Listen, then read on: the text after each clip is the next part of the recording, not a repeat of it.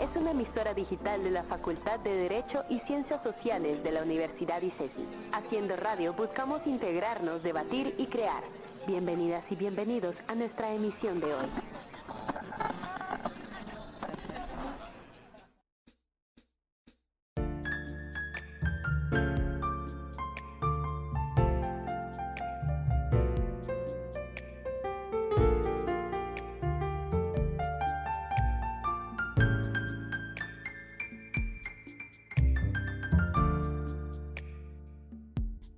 Literaria, un espacio para leer, conversar y contagiarse de literatura. Bienvenidos a una nueva edición de Pandemia Literaria, eh, la primera edición de, este nuevo, de esta nueva temporada, nuestra quinta temporada. Mi nombre es Santiago Nieto y les doy la bienvenida a este espacio para leer, conversar y contagiarnos de literatura. En el programa de hoy nos acompaña Nicolás Rocha Cortés. Nicolás es un escritor, periodista y fotógrafo bogotano. Estudió comunicación social y periodismo en la Universidad Externado de Colombia. Ha colaborado con diversos medios y organizaciones como Bacanca, El Malpensante, Semana, Don Juan, Banco de la República, CTXT, El Destape y Soho. En este último, Escribió la crónica La marihuana y mi abuelo, ganadora del Premio Nacional de Periodismo Simón Bolívar en 2019. Y How I Met Your Mother es su primer libro con Rey Naranjo. Hola Nicolás, ¿cómo estás? Hola Santiago, muchas gracias por la invitación. Eh, y bien, por acá andamos con la lluvia Bogotá. Qué bueno tenerte acá, muchas gracias eh, de nuevo pues por aceptar la invitación. Vamos a hablar sobre este libro que publicaste con Rey Naranjo. Y pues para dar la entrada, me gustaría pedirte el favor de leer un parrafito de tu libro que luego de que lo leas voy a, voy a decir por qué, por qué me gustaría ese, ese, ese párrafo. Listo, entonces, el corno francés.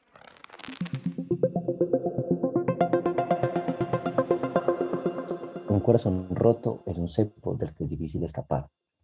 A diferencia de otros animales que caen en ellos, muchos seres humanos no tenemos estómago para clavar los dientes, desgarrar la carne todavía caliente y dejar una parte de nuestra anatomía atrás con tal de sobrevivir. Preferimos sentarnos al lado de la piel que se pudre y esperar a que algo bueno suceda. Con el tiempo, el cuerpo se intenta adaptar a una ausencia, olvidar que hay un brazo, una pierna o una persona pero los dolores fantasma rompen una mañana cualquiera cuando todo parece mejorar. Buenísimo. Ese párrafo fue mi primer acercamiento al libro, cuando pues yo no, yo no conocía tu trabajo antes de conocer este libro, pero sí seguía la editorial Rey Naranjo, pues porque había leído otros libros de ellos y, y cuando hicieron el anuncio del libro, lo primero que veo es que van a sacar un libro de How I Met Your Mother para la colección de ensayos sobre programas de televisión. Y lo segundo que veo es este párrafo, que lo publican ellos, y yo lo leo y digo, o sea, me quedé pensando mucho, pues porque eh, tal vez esperaba algo sobre los personajes de How I Met Your Mother o algo así en ese en ese primer párrafo de bienvenida a, este nuevo anuncio de un libro, pero era otra cosa completamente diferente o completamente inesperada, muy, muy brutal, o sea, muy visceral y muy poético.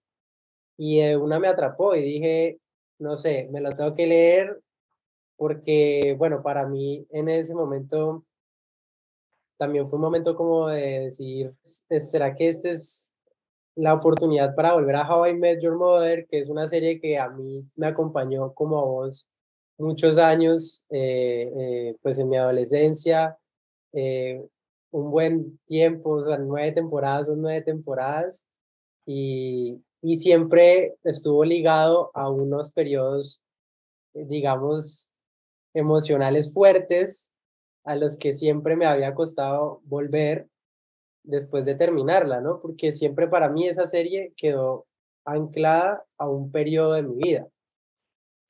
Entonces te quería, para arrancar, te quería preguntar, ¿cómo fue, por qué, o sea, por qué, por qué tuviste una motivación a escribir sobre How I Met Your Mother?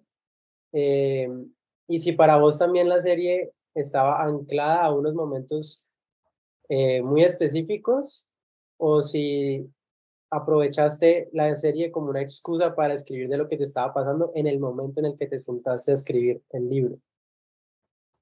Bueno, eh, pues arrancando, cuando a mí la editorial me hace la propuesta de escribir el libro, primero pues en todo el proceso, eh, Raúl, que es el director de arte, me dice, bueno, entonces primero mándame un par de opciones.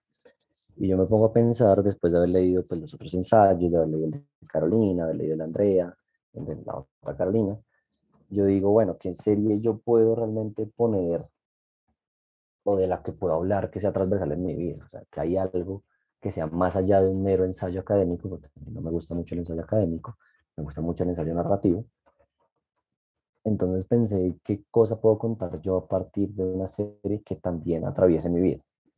La primera versión del libro, que fue antes de pandemia, porque este libro tuvo un, un, proceso bastante curioso, ya que eh, este libro era la primera versión, yo la entregué dos semanas antes, o, tres días antes, mentira, de que declararan pandemia pues, en, en Colombia y cerraran todo. Entonces el proyecto editorial, digamos que inició con otra intención, la intención de un libro que hablaba de la serie a partir de lo que era mi realidad emocional en ese momento, que era el amor, que era estar enamorado, que era tener una relación y que era una aproximación a la serie a partir de precisamente eso, de esa idea del amor. Ya después cuando pasa la pandemia y ocurre todo, yo hablo con, con Raúl nuevamente y me dice, oiga, vuelvo a mandar el ensayo.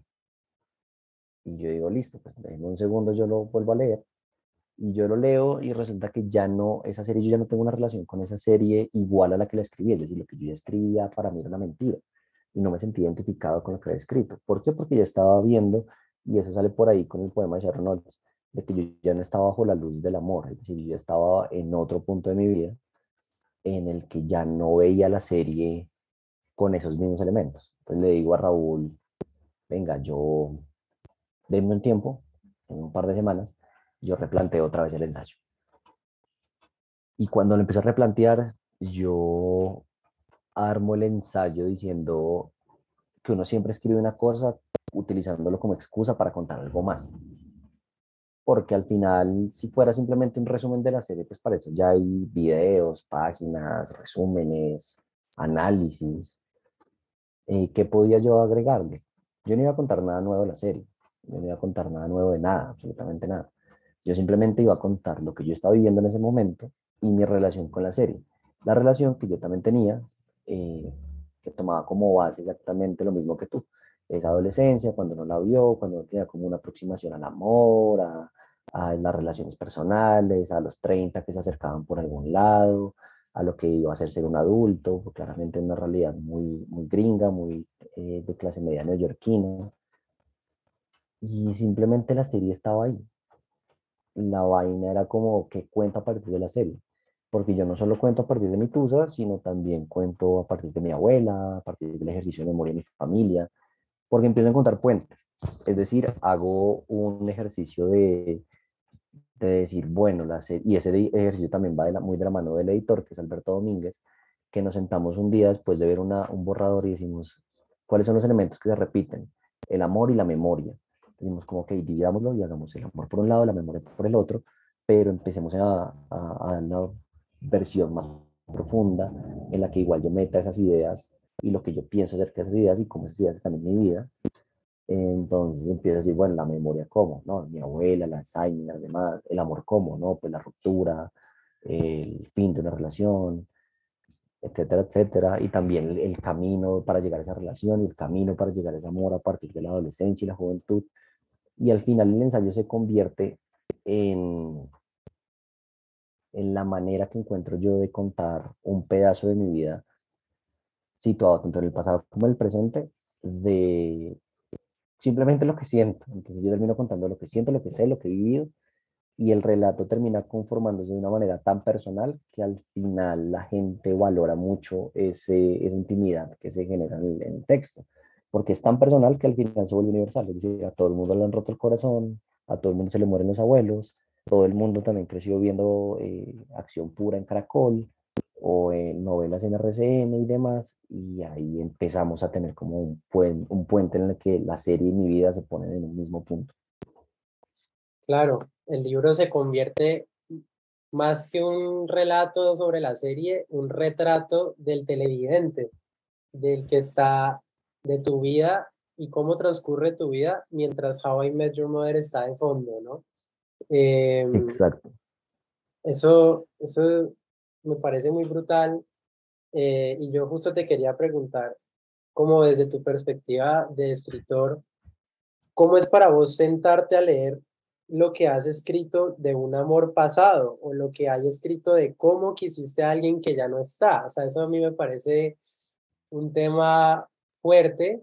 Em, aquí acabo de, con lo que me dijiste, de descubrir que el libro tuvo varias etapas muy diferentes eh, y es un proceso muy largo, ¿no? O sea, el libro se transformó un montón, pero igual el, valor del libro o gran parte del valor del libro es cómo te mostras vos de una manera tan sincera y como sin pudor a un público que puede ser cualquier persona. O sea, por ejemplo, yo que no, pues no te conozco, no sé quién, no sé, no sé nada de tu vida, llego al libro de hecho por How I Met, o sea, yo llego por eso, pero me encuentro con tu vida, tal cual, o sea, con un relato autobiográfico entonces, primero, ¿cómo, ¿cómo es para vos sentarte a leer lo que has escrito de algo que ya no es?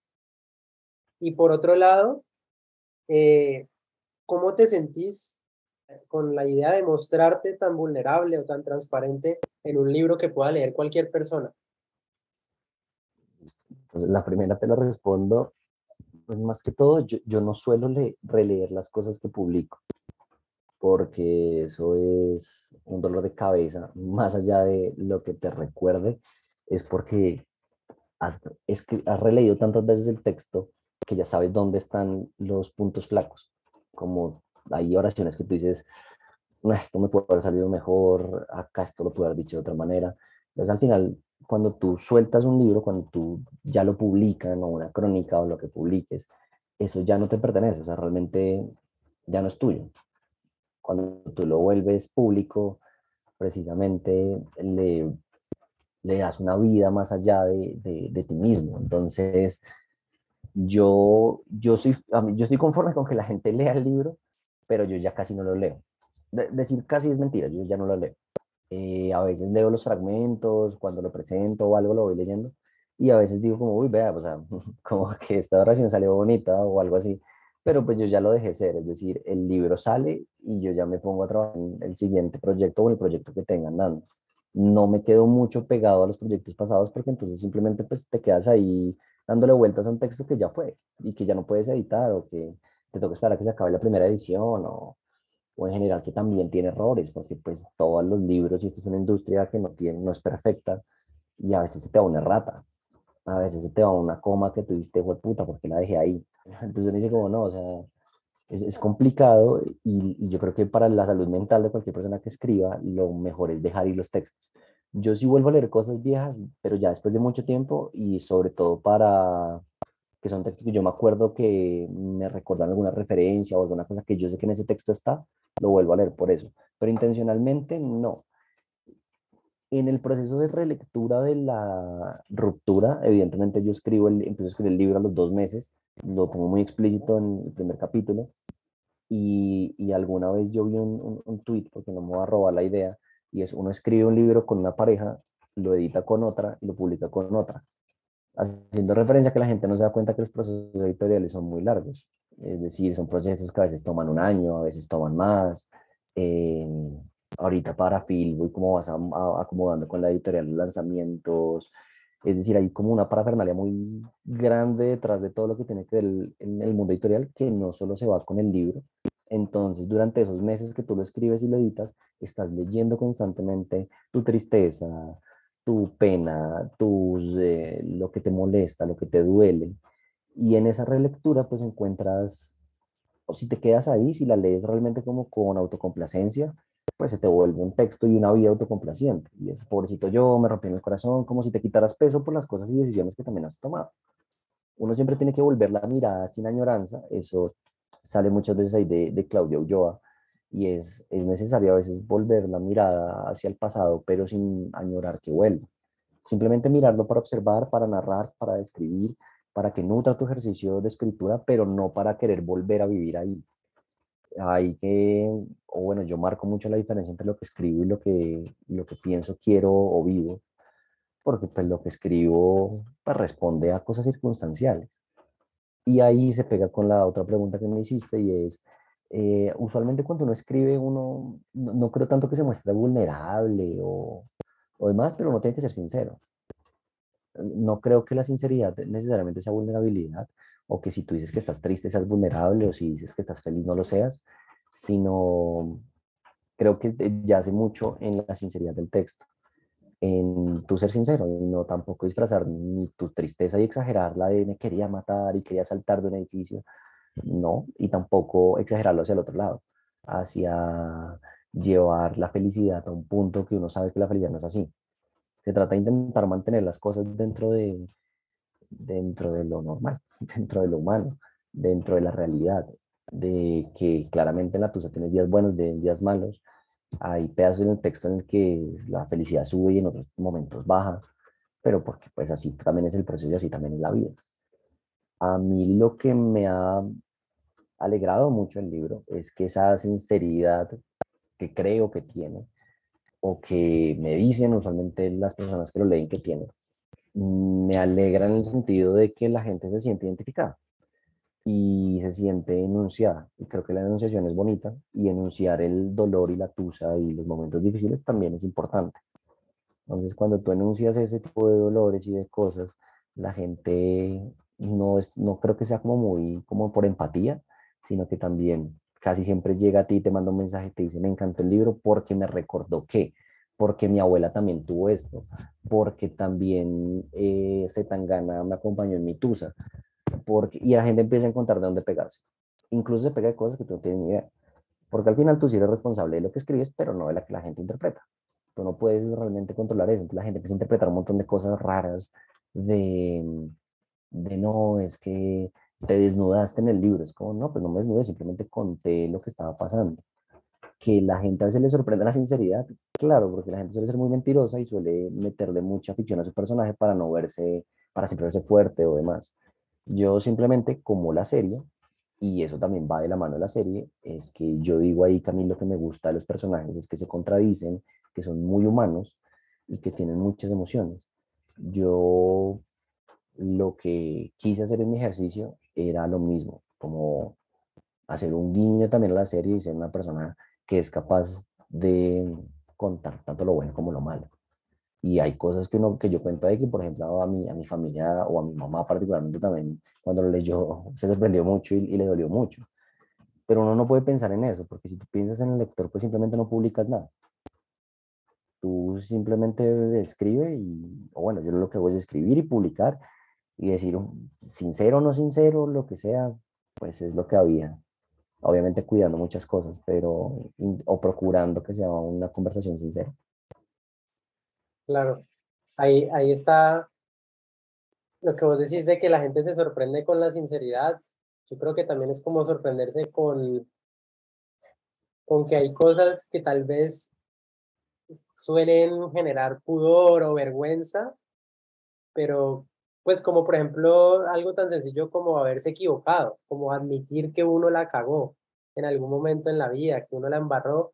Y el libro es un, un encuentro con vos mismo a decir también, no solo, pues pucha, toqué el cielo en este momento, sino hubo momentos en los que en serio, en serio la embarré y, y eso es, es chévere, es, es bacano encontrarse, porque el lector es imperfecto, entonces, em, supongo que esa es la conexión que se genera ahí.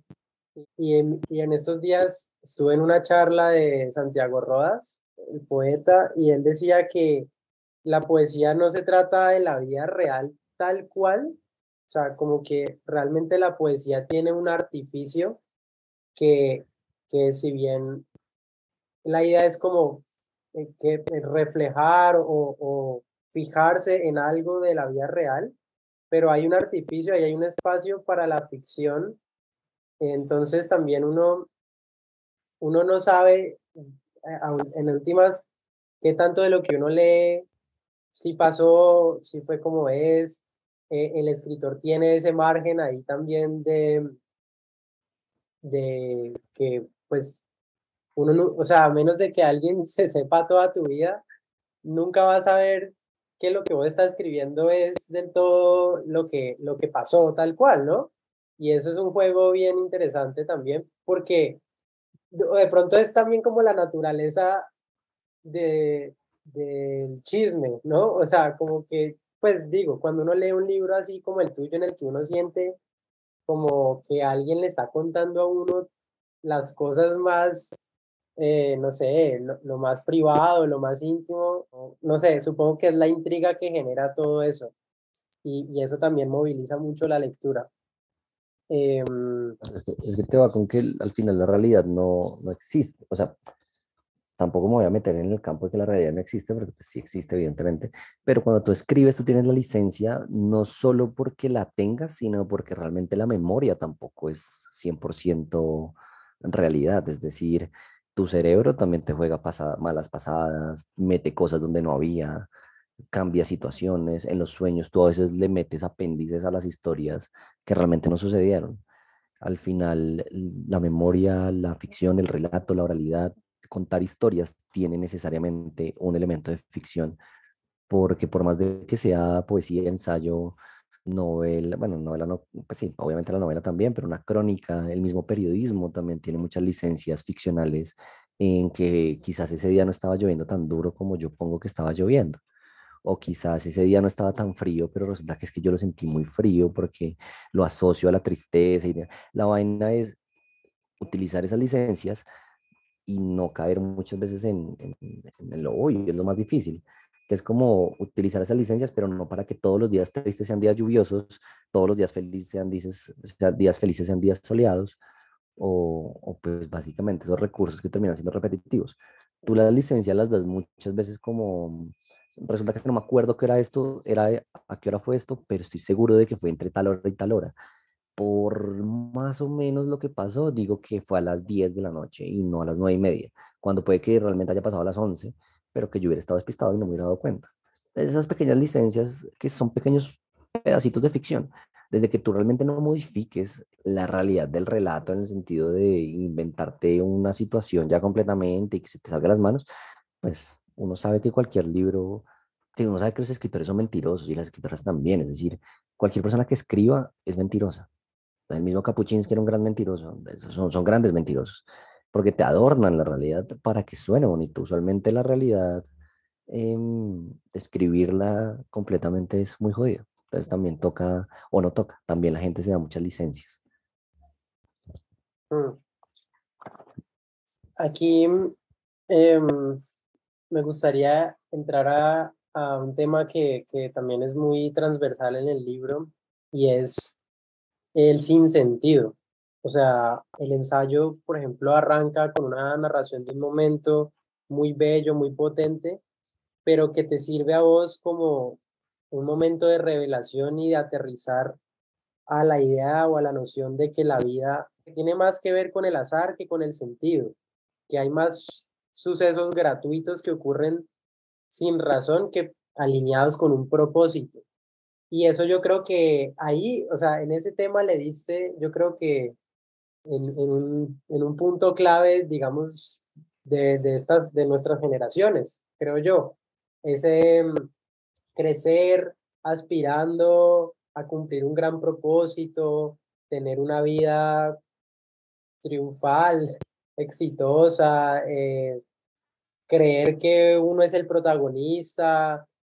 Eh, contame ¿Cómo, ¿Cómo es para vos eso? O sea, ¿cómo lidias con esa idea? Pues creo que el, el libro para mí también es como un hacer la paz con esta idea como abrazar el sinsentido de la vida, eh, aceptarlo, acogerlo. ¿Y, y cómo, cómo aceptas eso vos? ¿Cómo lo llevas en tu escritura también? Porque, porque uno, uno dice, bueno, ¿y entonces para qué escribir? ¿Por qué escribo yo todo esto? El por qué no importa. No, pues, o sea, dentro de lo que yo pienso, y digamos, el arranque del libro es eh, Antonina todo diciendo que todo lo escrito es basura, porque si todo lo escrito es basura y realmente no importa, es decir, la literatura y la escritura no cambia nada, no necesariamente lo hace, no tiene que existir por eso, no tiene que tener un propósito, es decir, yo no escribo con un propósito en general en mi carrera, mm, como no, no, nunca pensé o, o me desligué muy temprano, tampoco decir que nunca lo hice, pero no sé, es importante desligarse muy temprano de la idea de, es que con este texto voy a cambiar el mundo, voy a cambiar la realidad de una persona, o estas pendejadas de le voy a dar voz a quien no tiene voz. O sea, eso es una pendeja. Y en general el periodismo te, te, lleva mucho hacia ahí, hacia el quinto poder, hacia que somos responsables. o sea, dota de un montón de, de sacralidad, un ejercicio creativo que, eh, que la, para la única persona que tiene que ser sacro es para ti, para quien escribe.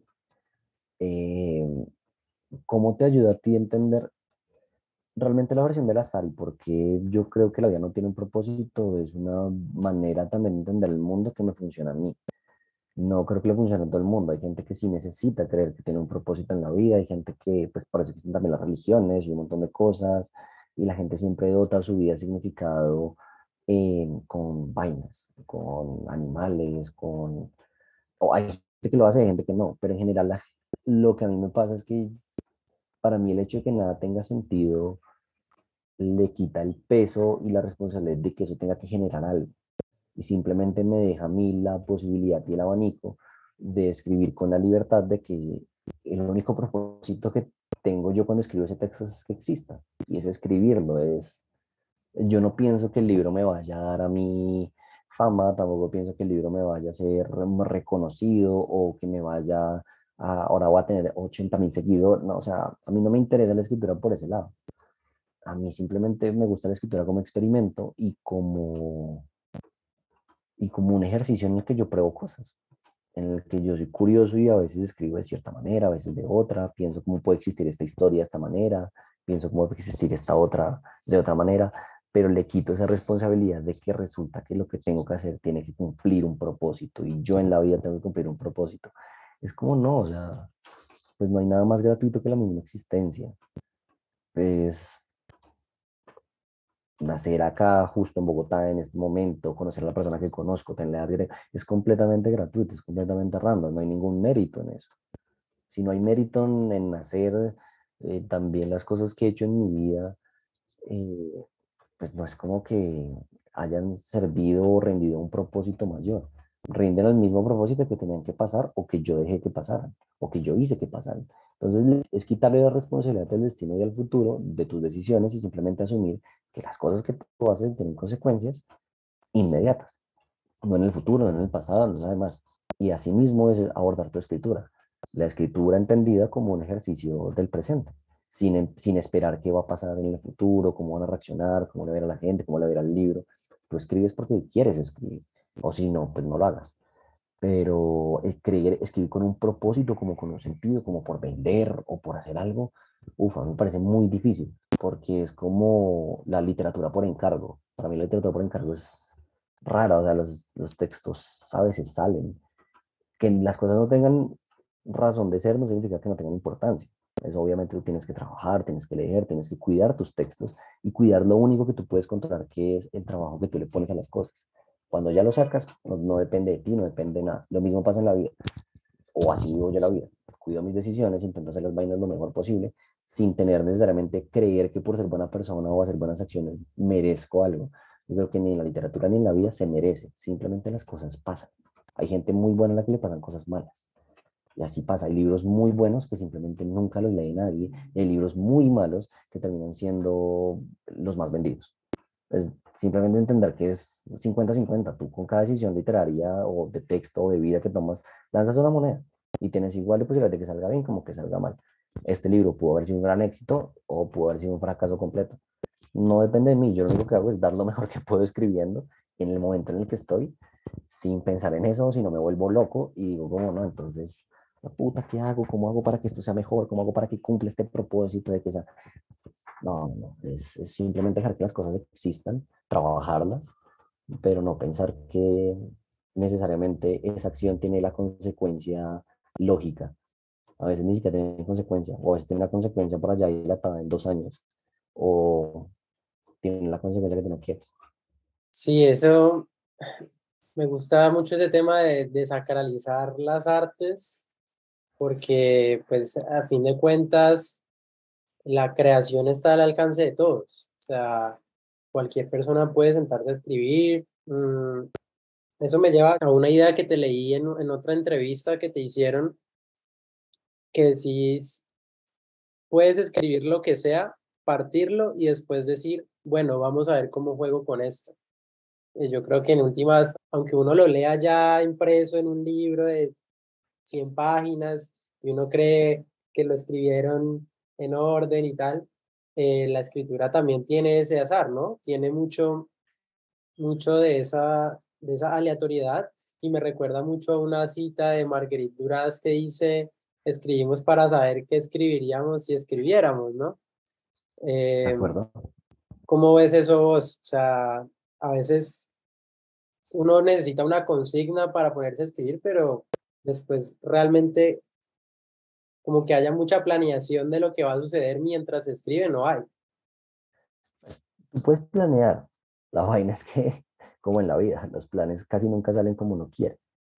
Entonces tú puedes tener una idea, evidentemente tú dices, bueno, voy a escribir sobre esto, esto y esto, y tú empiezas a escribir y resulta que el texto empieza a encontrar otros caminos, y se va por un lado, se va por el otro, y tú dices, bueno, acá pues sirve, esto no sirve, y ese juego de la literatura es un juego de creación, es decir, eh, Margarituras, George Perec, Joe Brainard, en general la literatura, la Ulilipo, por ejemplo, toda la Ulilipo, pero en general la literatura que a mí me gusta o los textos que yo, que yo consumo eh, son textos en los que muchas veces es evidente el juego.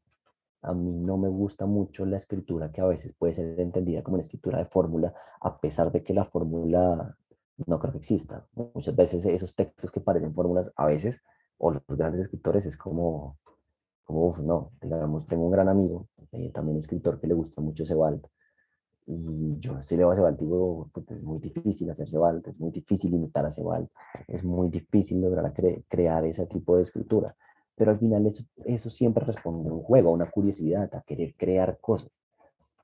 Yo, en toda mi escritura, yo siempre he jugado o, me he dado las licencias creativas de, como no me interesa crear una literatura que se entienda como alta literatura o que la gente diga, wow, es que escribe muy bien, que eso es muy difícil porque uno cuando empieza a escribir casi siempre quiere los primeros textos o en general los textos, incluso puede ser empezando o durante toda la carrera, uno a veces hay párrafos en los que dice, uff, en este párrafo yo quería demostrar que sé escribir, que he leído mucho, imitando juegos y ahí es donde se empieza a sentir artificial.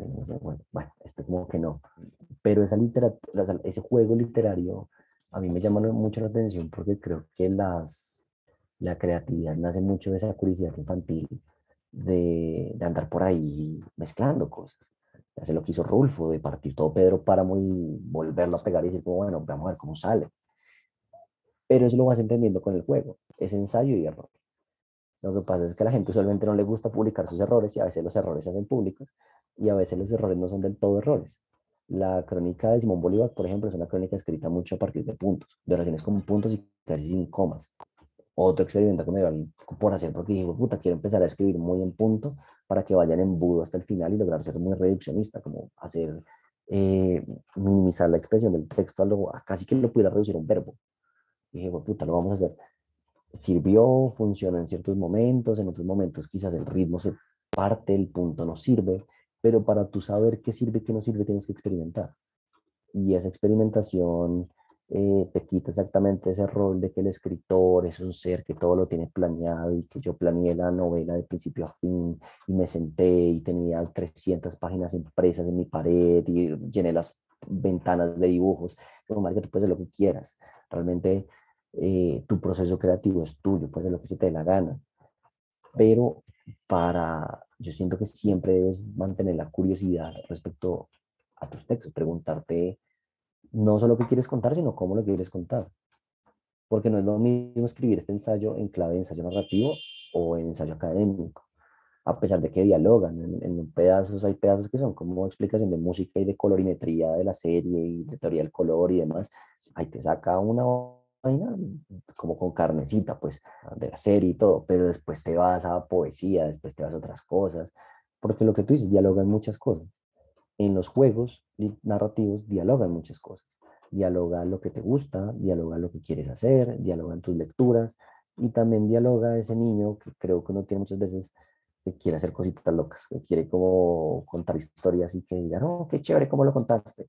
Y ahí empieza a ver y empieza como a, a darse cuenta que esos experimentos, lo mismo, azar, 50-50, lanzas una moneda, como puede ser una gran idea, también puede ser un gran fracaso, o puede que simplemente por no haber investigado lo suficiente, el juego que pretendías ya estaba hecho. Si tú dices, quiero escribir un cuento que siga los párrafos, siga la secuencia Fibonacci, y es como, hmm, ya alguien lo hizo. Tienes que entonces empezar a buscar y decir, ok, pero entonces, ¿qué es lo que yo quiero hacer? Si te ves a Pereco, ves a Laulilipo, ves un montón de experimentos y, y, a mí lo que me genera es mucha curiosidad de decir, oiga, qué chévere también pensarse el texto no solo en forma, no solo en fondo, sino en forma. No que la, la gente diga, uy, escribe muy bien, qué, qué chévere, qué gran escritor, sino que encuentre un juego y que dialogue con esa relación, porque al final el libro también es un objeto y también es, es realmente una invitación a ser parte de algo que la gente entienda lo que quiera entender, pero tú lo estás invitando no solo a tu mundo, sino a tu escritura, y tu escritura tiene unas formas, tiene unos matices, tiene unas voces, y esas voces, pues al final es lo que te, a ti te caracteriza como autor. Y lo que yo he buscado, busco y creo que seguiré buscando en mis procesos creativos es hacer proyectos literarios, no tanto libros, sino proyectos literarios que tengan formas divertidas, maneras de jugar y, que, y que sí, que simplemente me diviertas, que sí, no tanto la escritura, sino como pensando la vaina. Y ya, creo que esa es la, la gran conclusión. Ya, escribir con curiosidad y divertirse. Nicolás, muchas gracias por, por venir al programa. Un gusto hablar con vos. No sé si querás eh, promocionar algo. sé que... Promocionar algo. sé que justamente eh. hablando de podcast, estás trabajando en un podcast. No sé si querás hablarlo. Eh, sí, pues bueno, eh, ¿qué estoy haciendo actualmente? Aparte de trabajar en, en, en, mis proyectos literarios, como dije ahorita, eh, que por ahí hay cosillas andando, también estoy trabajando con la no ficción, haciendo un podcast que ya hoy sale el segundo capítulo, la próxima semana, cuando salga este saldrá el tercer capítulo, que se llama Dosis, un podcast sobre drogas que investiga sus usos como venenos y remedios. son, esta temporada, que es la tercera, va eh, investiga y realmente abarca todo lo que es el proceso de la hoja de coca a la cocaína, entonces cómo es ese proceso de metamorfosis, cómo es la historia de la hoja de coca en las tradiciones indígenas de los países de los Andes y la cuenca amazónica, pasa por todo lo que es la industria farmacéutica europea, pasando también a Estados Unidos y la prohibición, Coca-Cola y demás. Y ya, habla simplemente del de, proceso de la hoja de coca a la cocaína. También estoy ahí pendiente con un par de proyectos editoriales que saldrán a final de año, que son proyectos muy bonitos, de los cuales todavía no puedo hablar, pero que son textos chéveres y, proyectos sobre todo que tienen mucho, mucha colectividad y tienen de la mano aproximaciones interesantes a temas que a mí me gustan mucho. Por ejemplo, yo ahorita próximamente publicaré un textigo por ahí sobre la ternura, la reivindicación de la ternura, y también muy de la mano de Perec.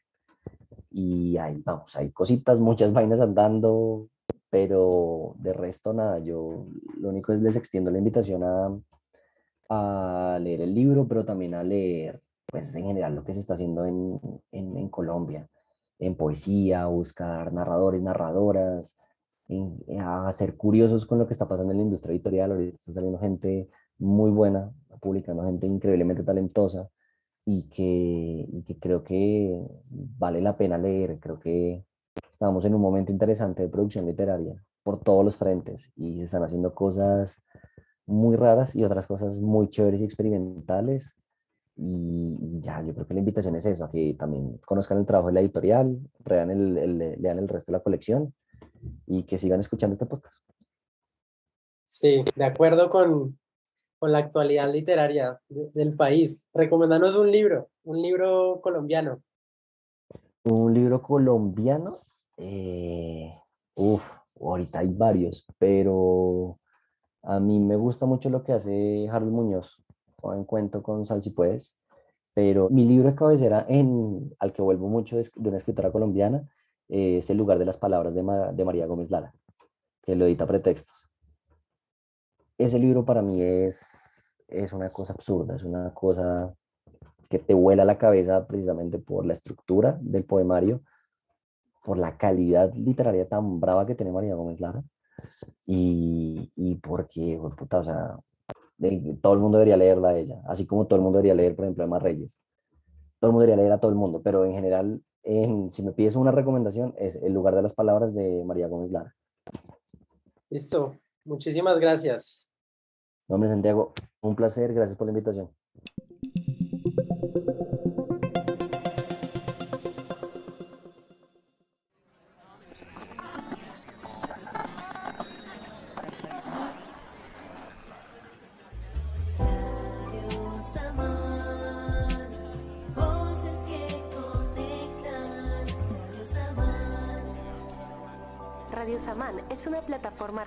De la Facultad de Derecho y Ciencias Sociales de la Universidad ICESI.